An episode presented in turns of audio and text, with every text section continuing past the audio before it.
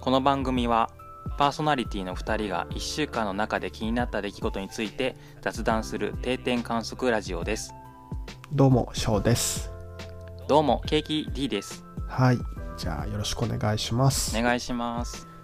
ね、第2回目ということで、早速やっていきたいんですけれども、はいあの、第1回で、ハッシュタグの方結構いただいてるみたいなんで、いくつか紹介していきたいと思うんですけど、はいどうしましょうどっちが読みますかじゃあ読みますねはーい。一番最初に感想をもらったのは、えー大輔さんですかね、はい。えー大輔さん可愛いマスク発言にふふってなりました 笑あれかなアベノマスクのちっちゃいやつの件かな、そうそうそうそうそうそうそういえばあこれに関連してなんか翔さん気になってるニュースがあるんでしたっけあー、なんか、あれから1週間経って、うんうんなんだろう届いたマスクいろいろ不具合があったみたいでうんうん結局全部回収されちゃうような流れになってるみたいですね今ああ残念ですよねねえこれはどういうことだと思いながらなんねかあれなんですねゴミとか虫とかが生えてたりとかそうそうそうなんかカあビと、うんカビが生えてるカビやつとかあーなんかね洗って何回も使えるっていうので布って言ってたけど洗ったらめちゃくちゃ縮んじゃったっていうのがね一番残念だったなと思うんですけどそうあれね安倍さんちょっとかわいそうだなと思いながらああ安倍さんかわいそうですかなんかせっかく一応やるって決めてやったのにうん多分買った買った先のやつが不良品やったからねねなんだろうでも検品体制をちゃんとしてもう一回やり直すみたいなうんこと言ってたから、もういいんじゃねとは思ったんですけどうんそうですね正直なところうんうんうんなんかね、うん、 せっかく、ね、みようやくみんなに褒められることができるかと思ったらまたクレームというか、ね、批判にさらされてちょっとかわいそうになっちゃいますねねえなんか、ねうーんね一回ね全然プラン自体リセットしてもいいような内容だから、うんうんまあ個人的なそう思いですけどかもうんうんそれは結構ね、話題結構ツイッター上でも話題になってませんでしたそうですねけまあね誰が見ても不良品だからうんね誰でも怒りますよねねなんかめっちゃ気になったんがそのうんマスクを購入している先の企業が3つくらい紹介されてたんですけどうんうんなんかその中の1つのマスク結構高品質らしくって何年も使ってるけどそんな不良品見たことないみたいなうんうんうんツイートしてる人がいてなんかどういうことなんやろうと思ってうんまあ慌ててたんですかね慌てていった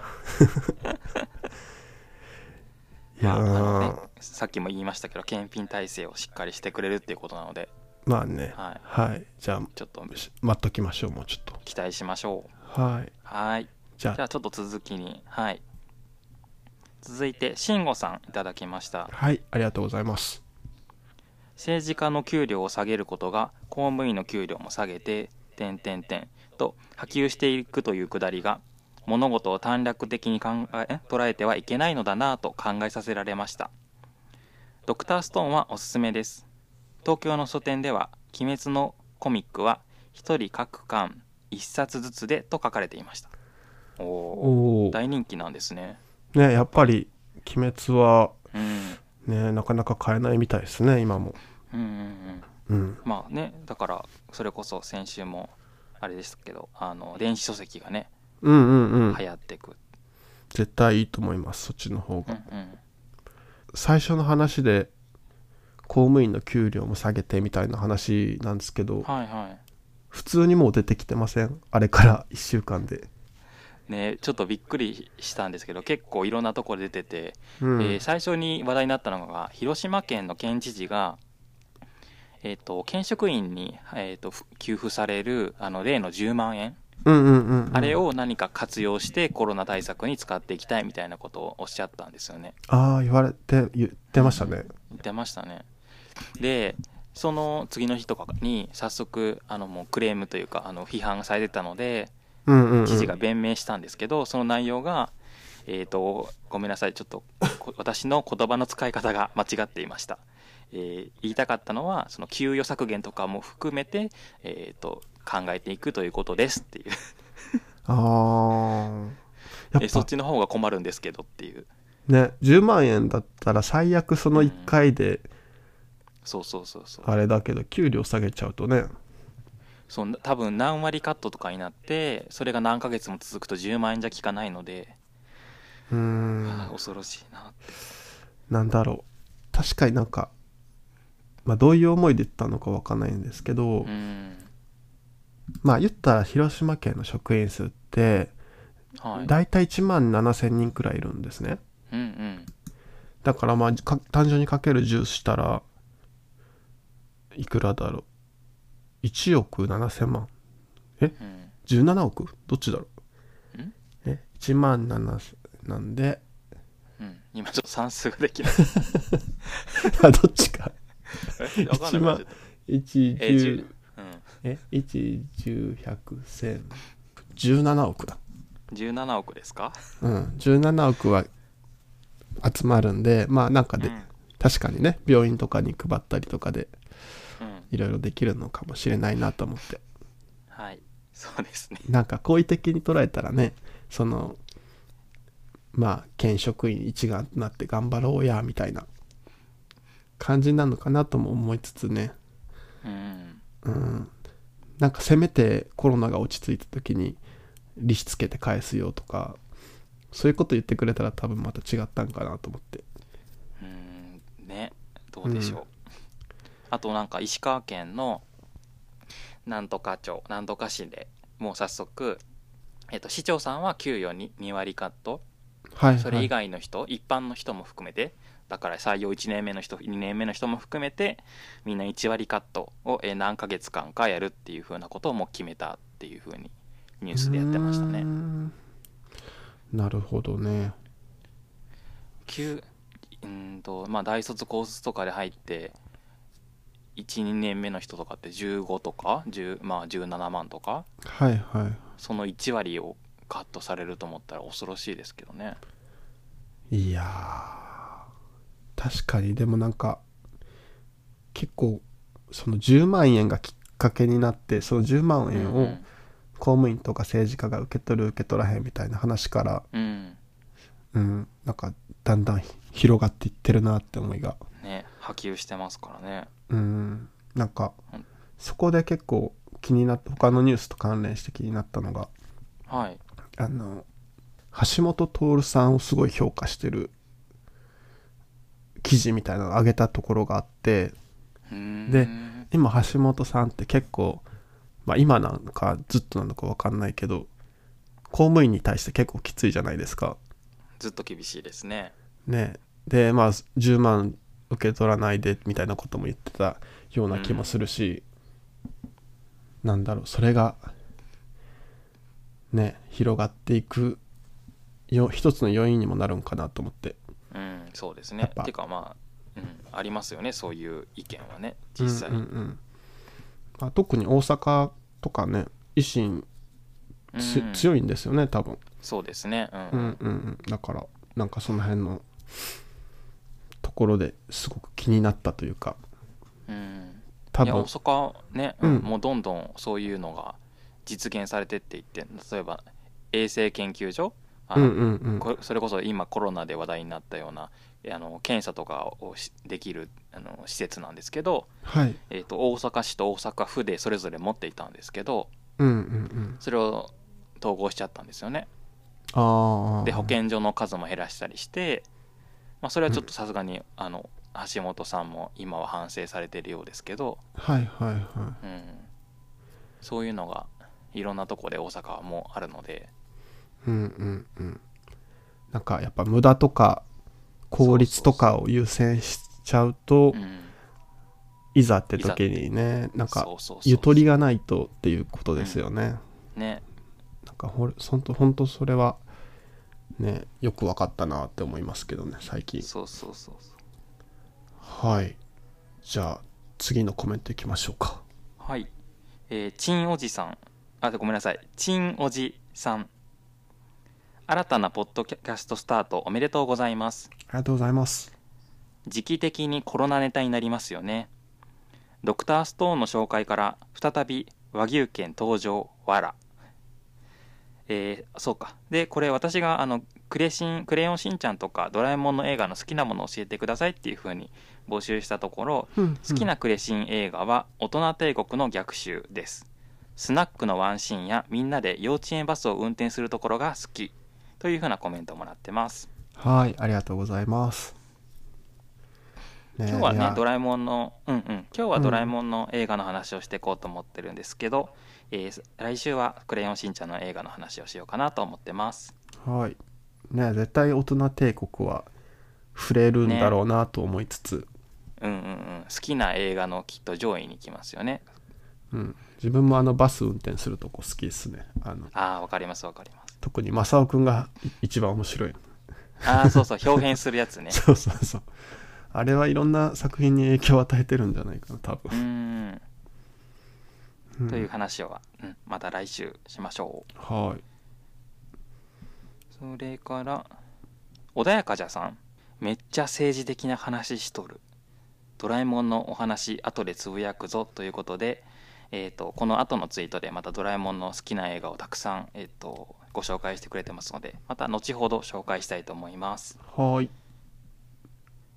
ということで、えー、と一般的な感想については以上ですかねはい。ありがとうございます。ありがとうございますさてさて。で、今日はあれですよね。その、今の時期家にいることが多いと思うので、はい家でできる楽しみとしてまあサブスクリプションのん Amazon プライムでドラえもんの映画が見れるということではいね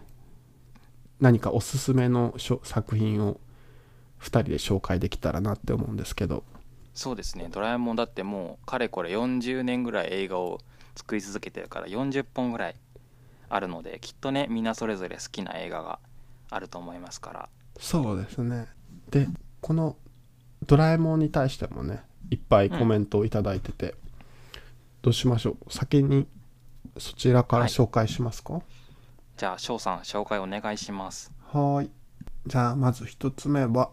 たまやんあとわしミルクさんからですね。やっぱりドラえもんならスタンドバイミーですかね。もう泣けます。あスタンドバイミーはケーキさん見られましたかあ私見たことないですね恥ずかしながらあれはなんかでも位置的にもちょっと特殊ですよね。そのそうそうそうですよねなんだろう記念作品みたいな特別作品みたいな感じで、そう確かにあれ泣けるんだよな。ああやっぱそうなんだはい。ちょっなんとかこれ、ね、うんあのうんうんこれも後で番外編として話せたらいいかなと思うんですけど、はいで、えー次はショコラと前人未到さんショコラさんショコラさんはい、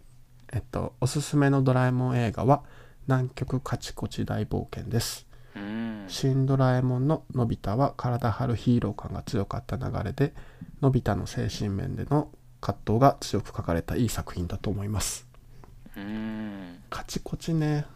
なんかおしゃれな作品っていううんうん印象がありつつ、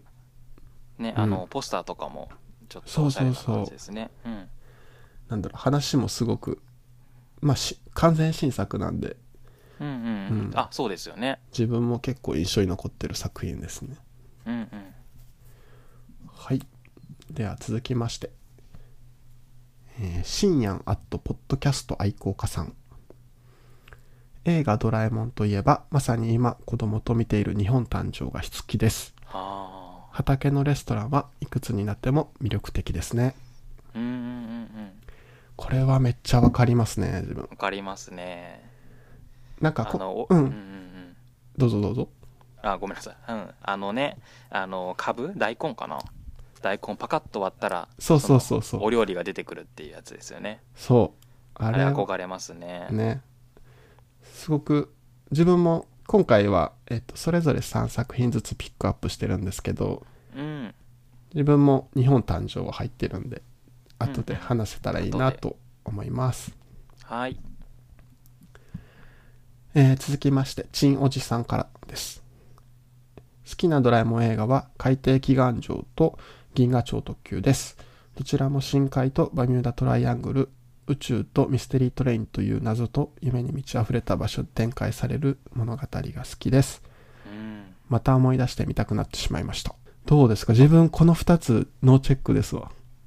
えっと僕はね海底祈願島か海底祈願城祈願城かな、これはうねん。祈願城かなえっ、ー、とね見た覚えがないんですけどうん。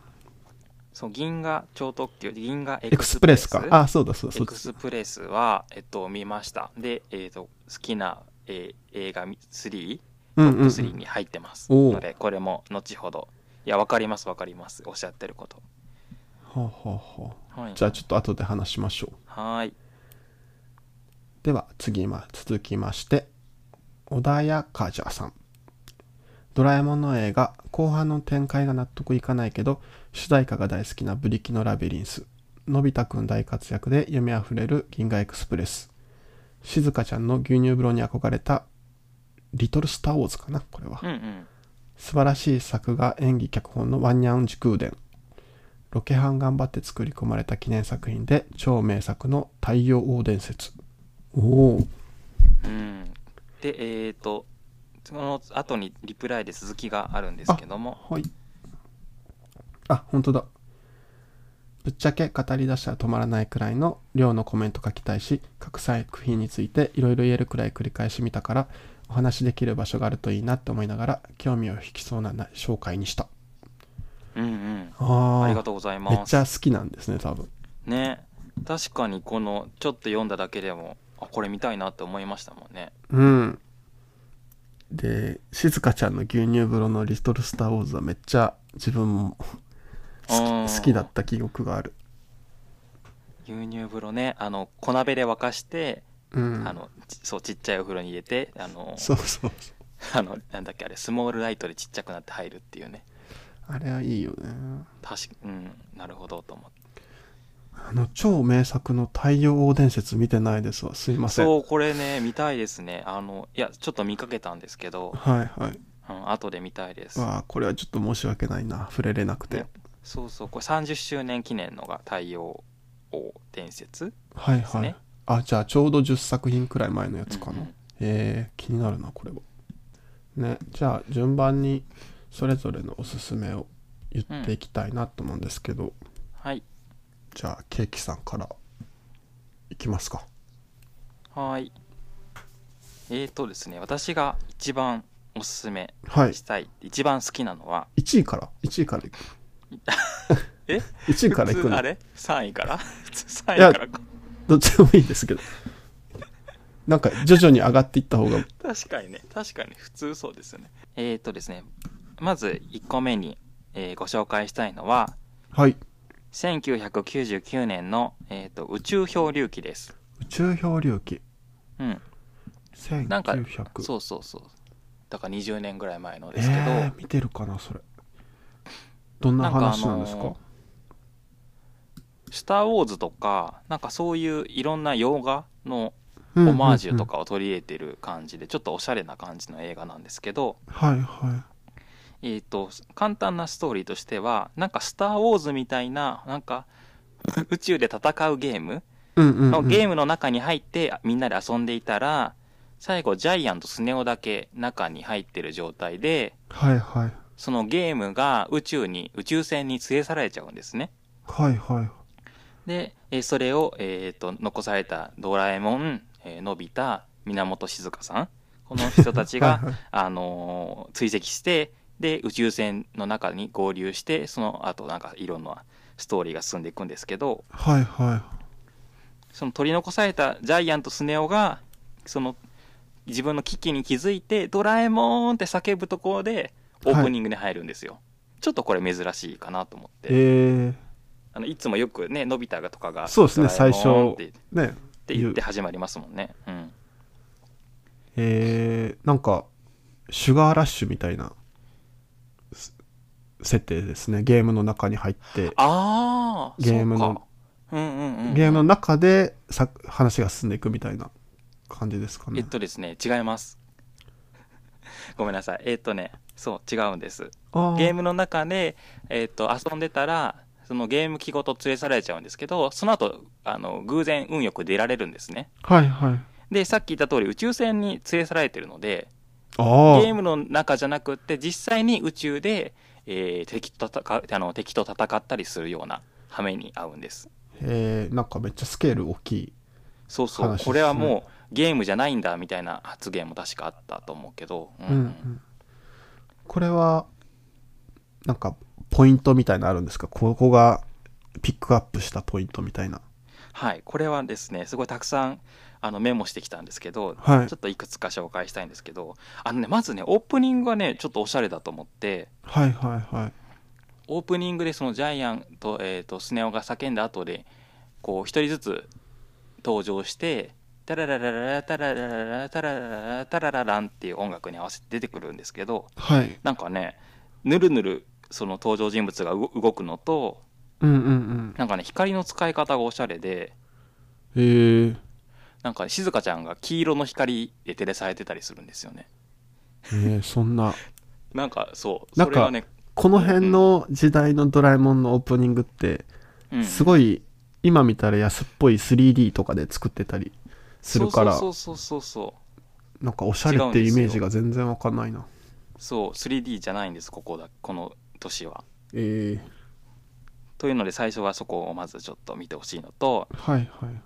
なんかね表現が結構上手というかうんうん部屋が、えっと部屋で遊んでいて部屋を宇宙にして遊んだりもするんですけどうんはい宇宙というか無重力か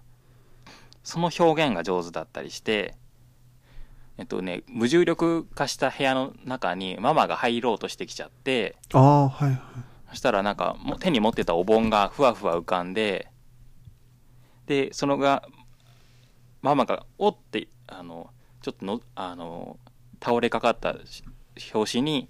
お盆がその無重力なのでヒュッてと飛んでっちゃってはいはいそのまま止まらず窓ガラスが割れちゃうんですねうんうんうんでその気圧で中のものが外に吸い,、えーあー吸い出されちゃうというかはいそうそれが出てっちゃうような描写がシーンがあるんですけどそれがねすごく上手でえー、リアリティを感じて面白かったです。すごいななんか先を行ってますねドラえもんの作そ品うそうそう、結構すごいと思いました。えーそれから、好きなところなんですけど、すごい論理的。 なんかドラえもん、まあドラえもん映画に限らないんですけど、ちょっはいとはいアニメ映画で、子供に分かるようにするために、あとは、まあ話を進めるために、ちょっと無理やりなことするなって思うことがあるんですけど、はいはいこの映画結構なんか論理的だなと思って、うんうんそれをしかも口にしたりするんですよね。あでー具体例としては、はいうんと宇宙に出てってで宇宙船であの宇宙に出た時にちょっと宇宙船の外側に故障が生じたはいはいはいそれをドラえもんが修理に行くんですけどその時にまず宇宙服クリームっていうやつをえっ、とのび太としずかちゃんにふあの吹きかけるんですね。はいはいはいでこれをかけると,、えっと宇宙でも活動できるようになるといううんうんうんでその後ドラえもんが言うのが「よしこれで空気を抜いたから外に吸い出される心配はない」って言うんですああはいはいはいふなんか多分ドラえもん映画他の映画とかだともう気にせず「何外がなんとかだ」って言ってその出てっちゃうと思うんですけど はいはいちゃんとあの空二気を段抜階いた踏んんですでねそうそうそう宇宙服クリームを吹きかけてあんまず安全にしてその後空気を抜いてるから大丈夫だってことをちゃんと口で言って説明するっていうのが面白かった。ああじゃああれですかねその、まあ、前後関係わからないですけど、うんうんそのお母さんがなんだっけお盆が割れて外にさーって出ていくところはあれですかそのそれはね、うんうん、前後関係そがのあれで時すはかね酸素はあったんですよ、うんうんうん酸素はあって無重力だったのああだからあのうなんて宇宙船の中みたいな感じあのあですいよわゆねるだからそうそうそうそうもしそのまま開けてたらあのお盆が割れた時みたいにうんうんうんそうそうそうそうそんなことになるよっていうのを先に見せといたんです、ね、そうですそうですえー、すごいで、なるほどねあそうそうあとねこれなんかもしかしたら他の方もあのトラウマに思ってるかもしれないないんですけど、はいえー、とある星に不時着というか緊急着陸してではっと気づくと地球かと地球みたいなところに着くであどうも自分たちが住んでる町みたいだってことでうんうんあの町に出てく町に出てってで家に帰ったらママがご飯を出してくれるんですねうんはいはいはって気づいたら実はそれはママじゃなくって化け物だったんですねえ幻覚ですかそう幻覚を見せる、えー星幻覚を見せる星の幻その幻覚を見せてる宇宙生物みたいなちょっとすごい怖い顔をした生き物はいはい、はい、それがすごごいいトラウマでで今見てもちょっと怖かったんですけどえなのーで、それの印象がもしかしたらある方はいらっしゃるかもなんか面白そうね面白いと思いますなんかその幻覚のやつっていうのもそのね1999年のうんうんうん時代になんかすごく斬新そうな気がするなんか今だったらねなんとなくイメージつくけどうんよねフィクションでよくあるような設定ですけど、へえそうなんですあとねもっとたくさんあるんですけどちょっと長くなっちゃうのでとにかく、結構これはだから僕は最後まで面白いと思って見てましたはいはいのでおすすめですいや最初から結構面白そうなやつがうんうんうんへえそしたら翔さんの1個紹介してもらっていいですかあわかりましたじゃあえっと自分の一つ目なんですけど、えー1987年の「のび太と竜の騎士」ってやつがあるんですけどうんこれがねめちゃくちゃ好きですね僕見たことないです見たことないですかもうこの作品の好きなところなんですけどはいなんだろうな全体を通して緊張感がめっちゃすごいんですようーんなんだろうサスペンス的な内容になってるっていうかへえサスペンスそうなんかえこれってどういうことなんみたいなうんうんうんのが割と終盤まで続くみたいな感じですねうんなんで結構ね子供の頃見たと思うんですけど怖いっていう印象が大きい作品ですね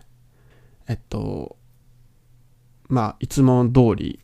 あのドラえもん映画のあるあるだと思うんですけど、うんまあのび太が一人になりたいみたいな感じで、うんうんあの、地底に、なんか洞窟とかがあると。うんその、まあもう地上はもうみんな使ってるから、うんうんもう一人の場所探すのは地下や、みたいな感じで、あの、地下にね、自分だけの場所みたいなの作るんですよ。はいで、まあ部屋とか作るんですけど、で、まあ、いいつもの流れで静香ちゃんたちも来るんですけど、うんうんあの、スネ夫が、その時ちょっとノイローゼみたいになってて、へえ集団行動をせずに一人でなんかね、洞窟の奥に行っちゃうんですよ。ああそうなんだそう。そうすると、まあその洞窟が、なんて言うんですかね。えーまあ恐竜が生き残ってる次元みたいなとこと繋がってて、うーん要はなんかジャングルみたいな世界とつながってて、えーっとスネ夫一人がそこの中に迷い込んじゃってみんなで助けに行くみたいな話なんですけどうんうんでなんかその世界にはなんて言うんだろうな人間がいなくってうんそのうんうん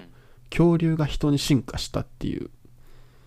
感じであー恐竜人っていうのがいるんですよはいはいはいはいでなんか、まあ、そのデザインも結構子供ながらで怖かったんですけどうんうんで結局ねその恐竜人がまあ優しいんですけどうん優しいんだけどなんか敵か味方かようわからんみたいな、へえそれちょっと珍しいですねそうそうそうでねそのなんか街とか案内してくれるんですけどうんでなんかちゃんとスネ夫も保護してくれたりしててあそっかそっかそうそうでただなんかね裏側でなんか戦争の準備をしてたりねでそれは、えー、と人間との戦争ってことですかいやなんかねそこはね書いてないんですようーん要はでもその本当はうちらが地上に住んどるはずやったのにうんうん地下にいるってのはおかしいとはあだからそのうちらが、まあ、地地上に住めなくなった原因を、えー殲滅しに行くみたいな準備をしてておータイムマシンを作ったりしてそうなんだそうみたいな話で、えーそれに気づいたのび太たちはどうするかみたいな話ですねうーんそれは恐竜人とは友達ができるんですかそれともみんなその敵かどうかわかんない味方かわかんないような状態がずっと続くんですかえっとね一応めっちゃ優しいんですよああ全体として優しいことは優しいんですそうでも一応ね関係的には不法侵入者だからああ勝手なことすんなよみたいな感じではああるんですけうどんうんうんそうでねこれはね結構ね今年見るべきかなと思っててこへのーこの作品が。っていうのはなんか8月に今年の分が公開されるんですよ。ドラえもんとのび太うのんうん新恐竜ってやつかな。はいでなんかねこの作品に影響を受けてるような気がする。へえそうなんだそう小説版しか読んでないからわかんないけど、うんうん、うん、なんあかそうか小説版読んだんですねそううそうそうあの参考にしてるんちゃうかなってとこがいくつかあったじゃあ映画公開前にちょっとぜひ見たいですねうん、見てもらったらいいかなと思いますはいじゃあ自分の1個目は「竜の騎士で」はいケーキじゃさあんの続いて、うんはいえー、とじゃあ僕の2個目のおすすめは「えーリトル・スター・ウォーズ」ですはいこれ1985年の映画ですはいであそうだこれさっきごめんなさいえー、といろんな「えースター・ウォーズ」とかのオマージュが入ってるって言ったのはこっちの方でした「リトル・スター・ウォーズ」の方でしたあーで実際これ最初の冒頭のシーンは、えっとスネ夫のお家で、えっとみんなで映画撮影をするシーあーンからそうそうそう始まるんですけどそうそうそうそう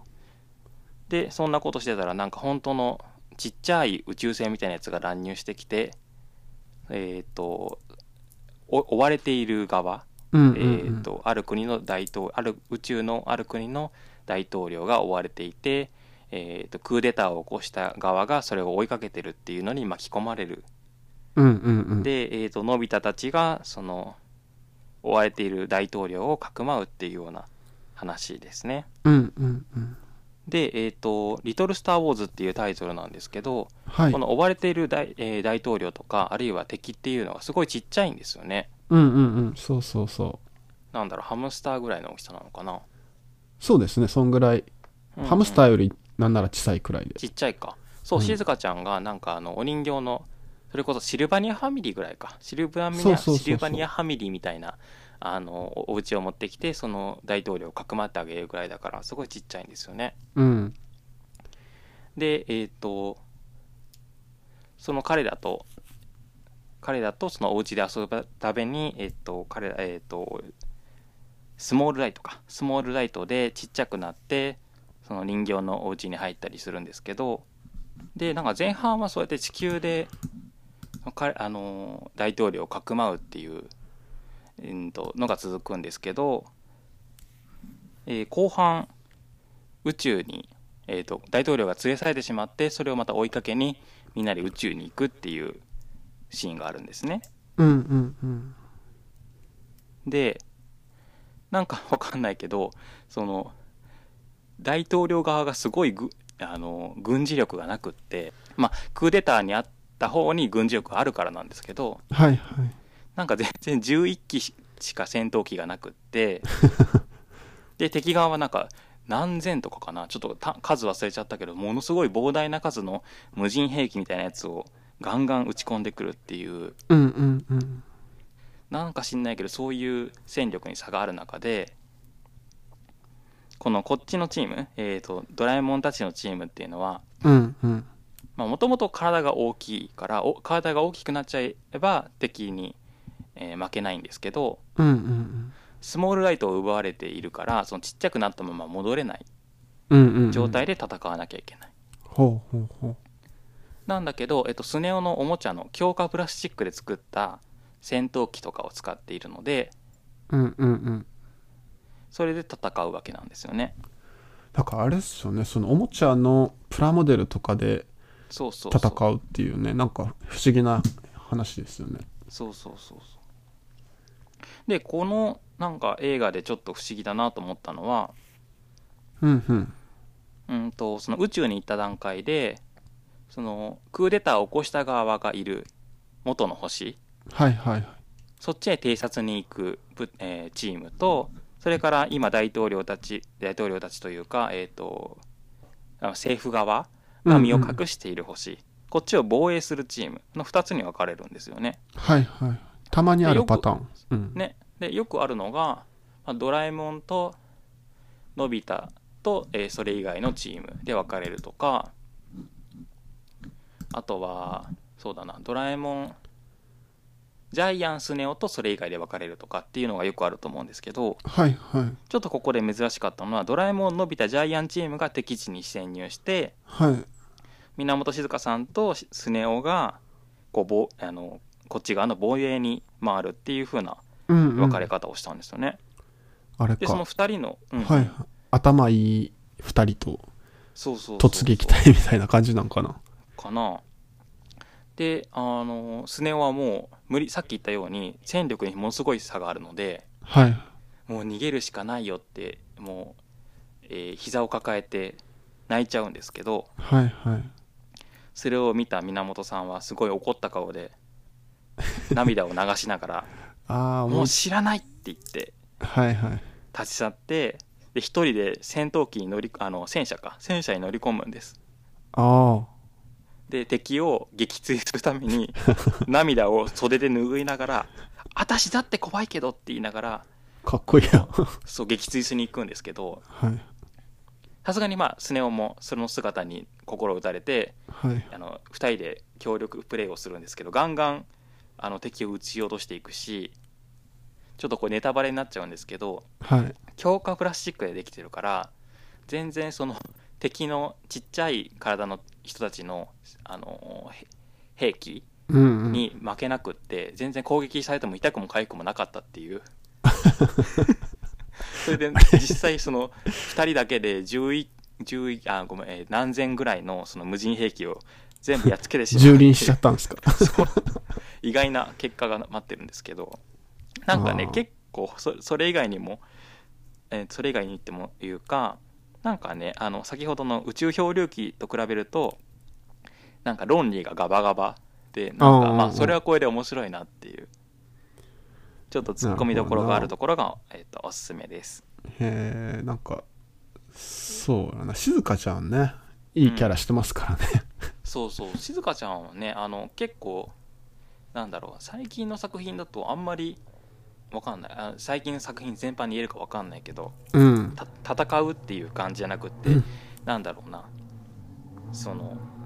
人柄うんに人情みたいなところで変われてるけど結構昔の作品見てると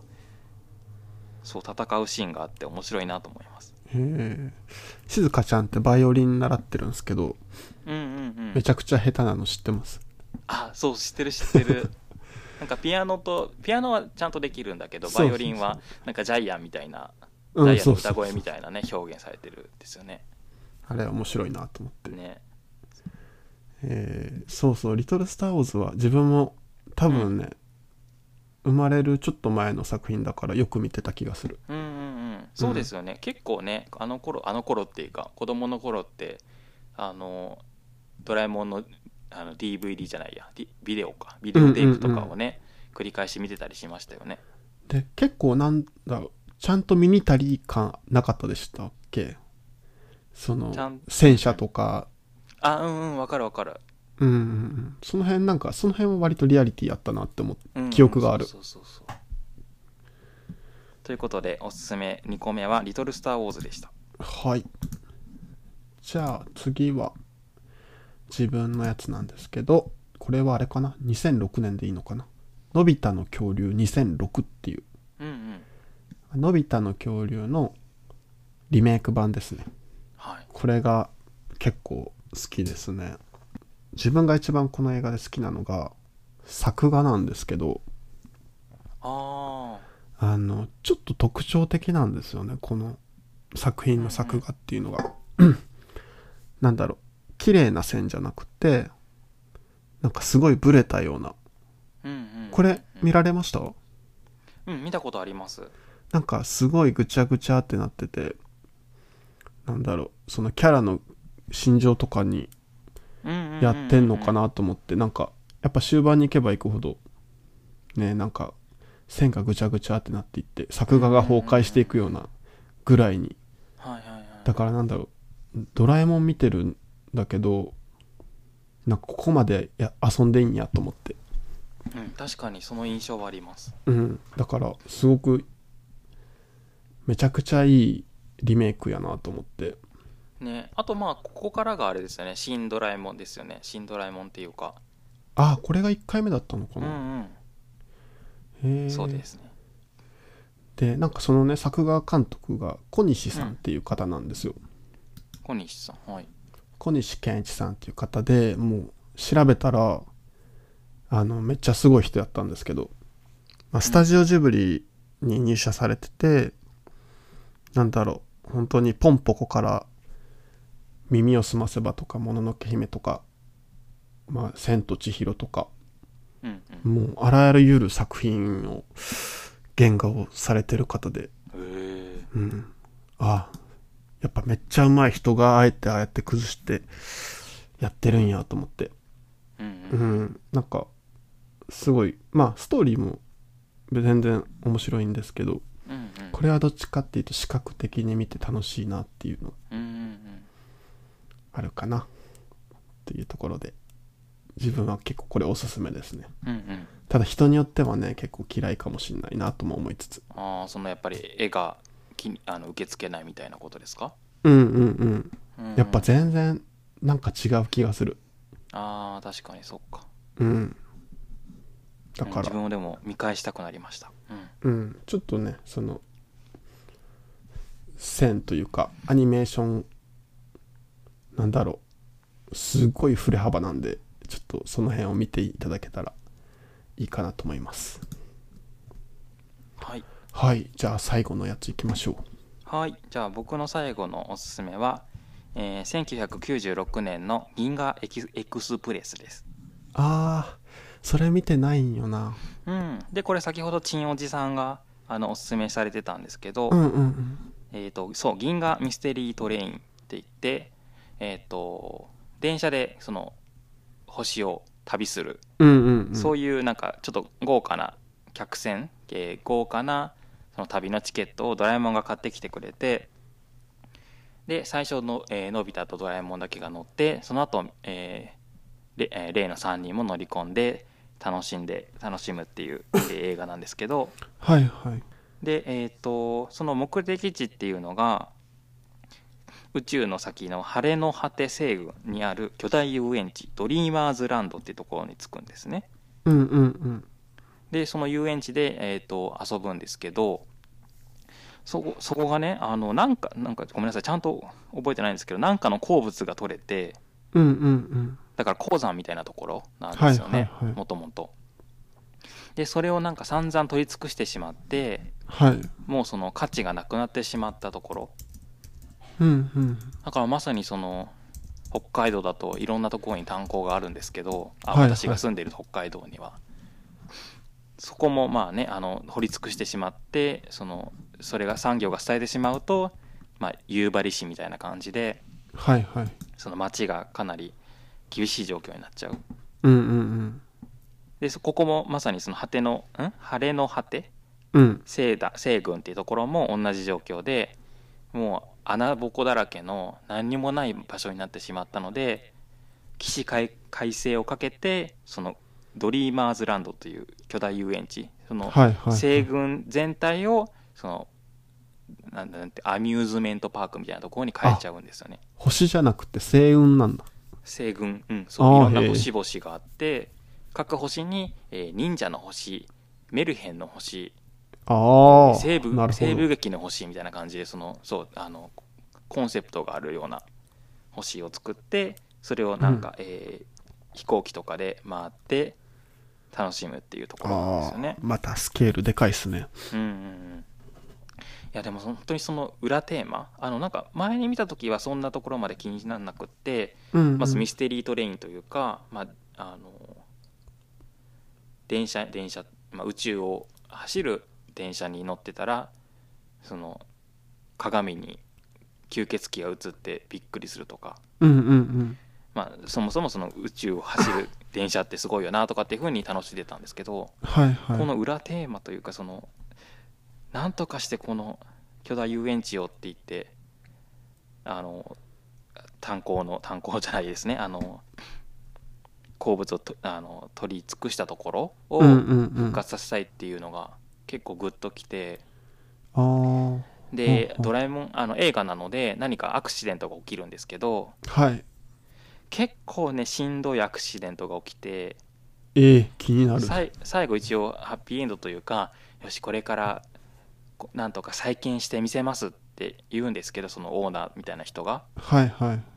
いやー結構無理だろうなってなんか そのそほうほうほうのアトラクション自体が暴走してみたいなことなのではいはい。すごいきっと悪評あ悪い評判がついてきっとお客さん入んなくなるだろうなと思うとちょっと心が苦しくなっちゃうんですけどえーシステムが暴走したみたいな。そうなんです敵に操られて敵というか、えー、と宇宙人に操られて暴走しちゃうんですけどはいはい。だから恐竜のロボットとかがあの客を襲っちゃうんですよねあーあ、その、テーマパークを運営してる側のは、ドラえもんたちとは仲間みたいな感じまなあんです仲間というか、まあうんお客さんとして来ていてはあまたそれ全を然別に。全然別の宇宙人が来て、えーシステムを乗っ取ったりしちゃうっていうおーすごいなアイディアがなんかすごいですよねその乗っ取るとか,、うん、確かに、うん、ね、だから全然ミステリートレインはもう関係なくなっちゃうんですけどああ導入部分なんだじゃあ全うんう然んもう着いたところの遊園地のお話になっちゃうのでうんうん、なんかねそこはちょっとなんかミステリートレインはじゃああんま関係ないのかな、そうあんまりねえーもうちょっといなんだろうなんとかなんないかなと思っちゃうんだけど、うん電車はなんかあるんですか関係は電車もねないんですよああえっとねなくはないか最後脱出あの敵から逃れたりするときにそのそれを電車を使って逃げようとしてで、うんうんうん燃料とかその故障だとかっていうことがあるので最後まで使われはするんですけど、うんうん、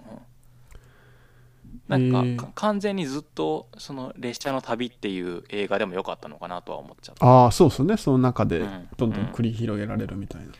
か遊園地のその映画にしてもいいかなと思ったけど、うん、うんうんえー、なんだろう宮沢賢治とかそういうのとこからなんあでもかあるのかな確実にねあの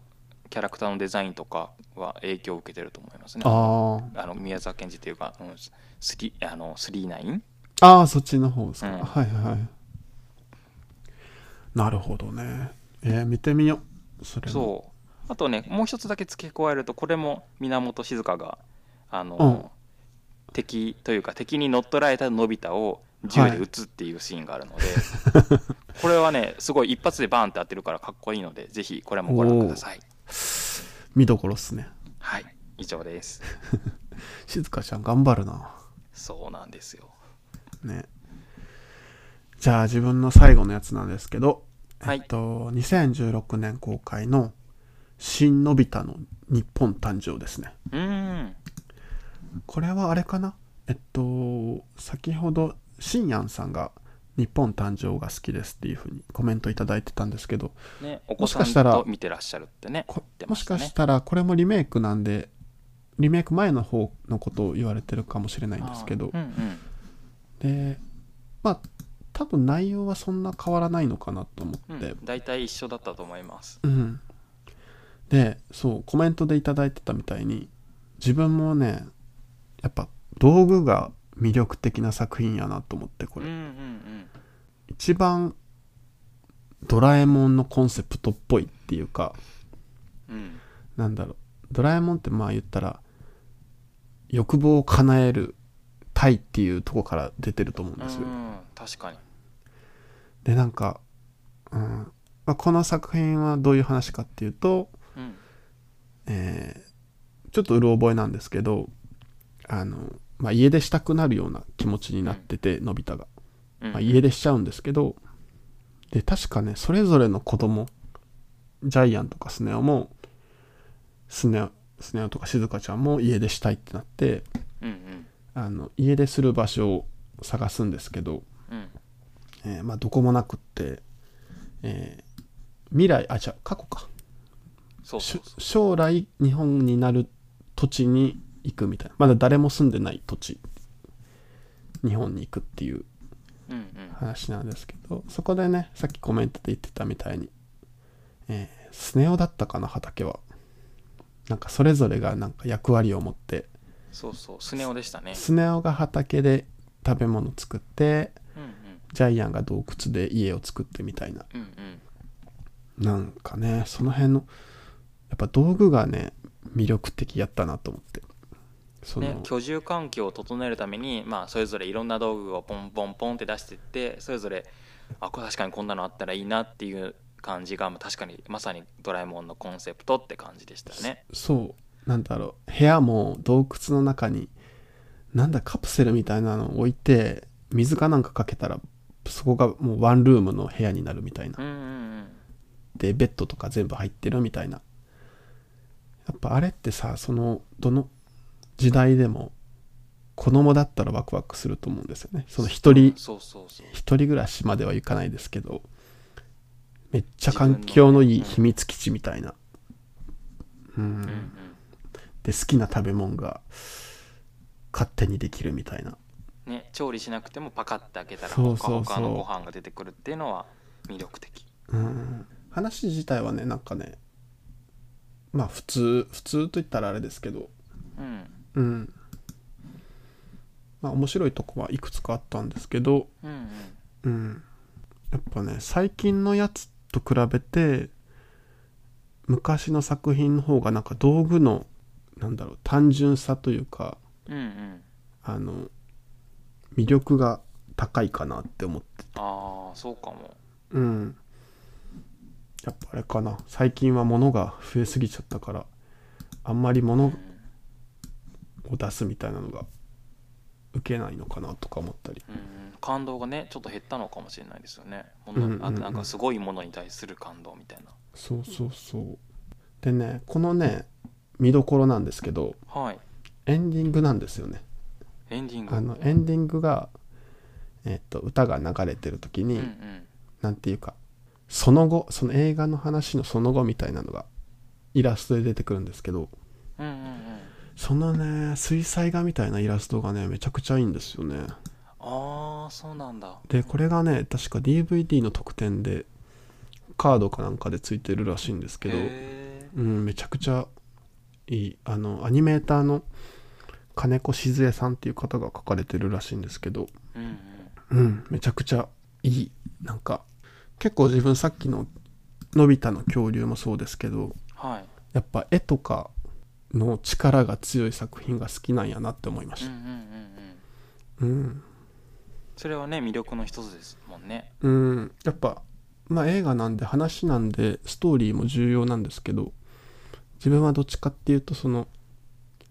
絵の動き方とか音楽とかの合わせ方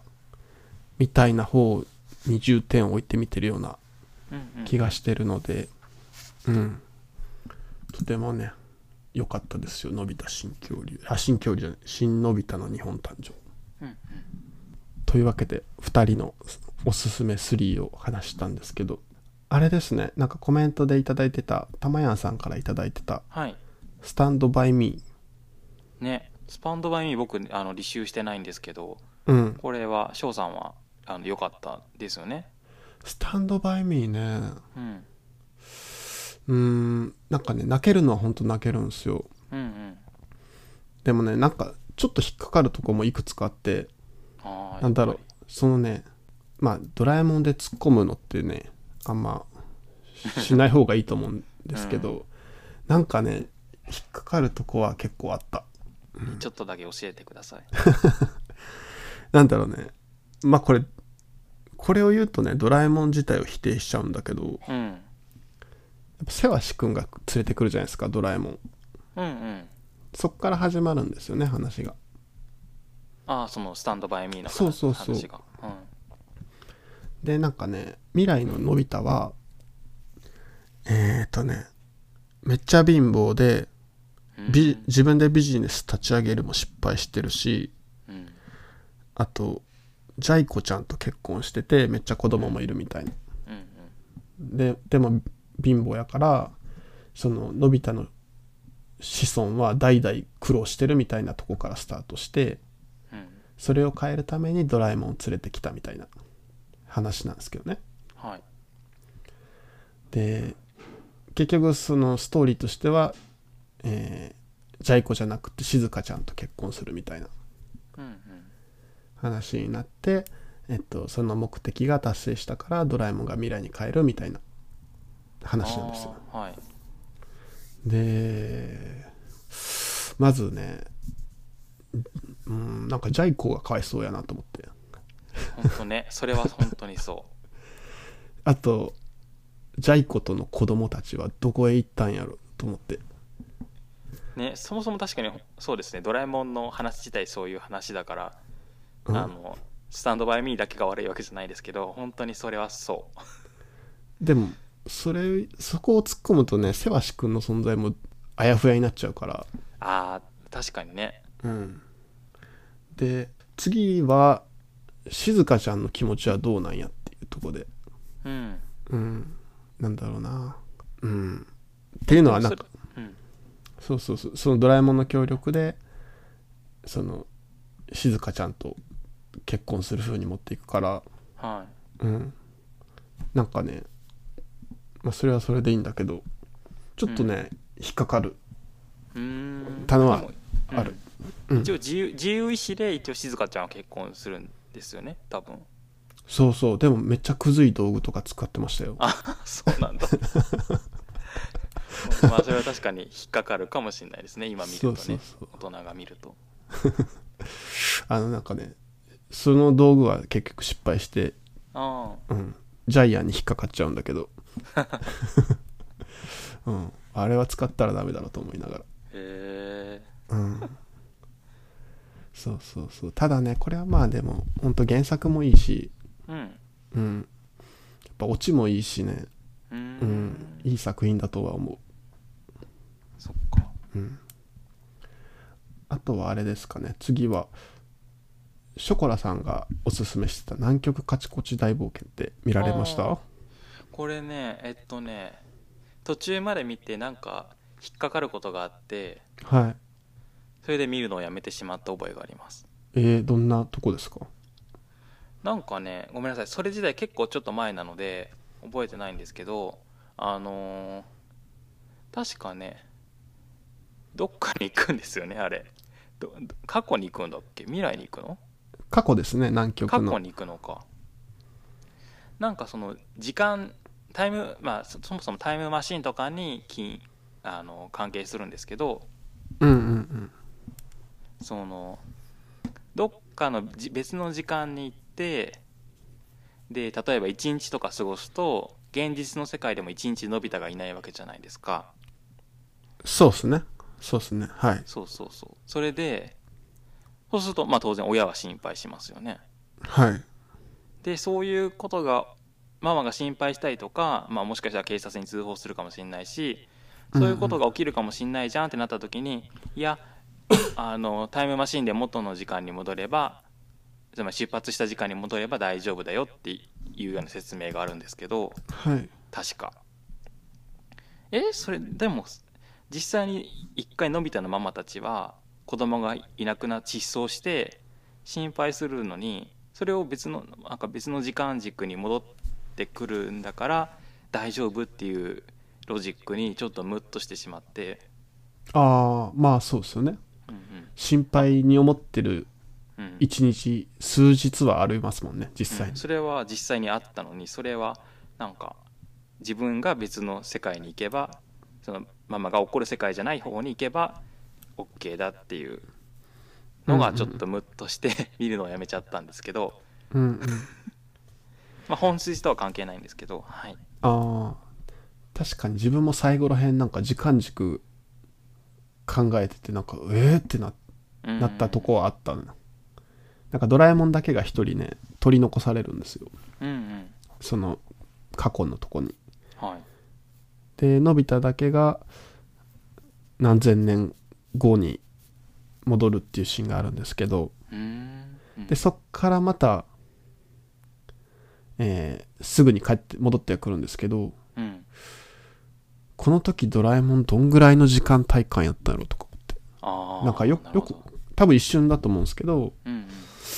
いその辺がちょっとよく分かんなかったかな、うんうんうん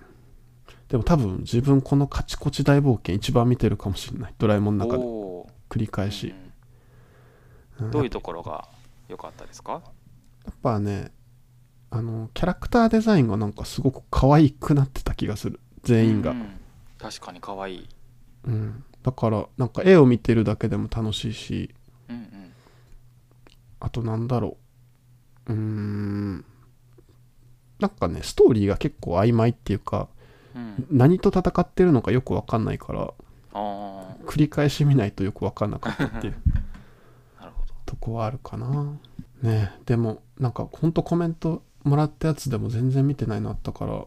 ねあの太陽王伝説だっけあ自分れをまずねそうそう見たい太陽伝説とワンニャン時空伝ってやつ見てみたいなと、あそっかそっかワンニャン時空でもね見たいですねうん、なんか作画って書いてあるから、うんうんうん、自分あれポスターーでねすごいねあの拒否ってたけど見ようと思ったえどれをワンニャンあワンニャンなワんンかニャンなんでワンニャンのポスターがうん全然面白くなさそうな雰囲気出してたんで、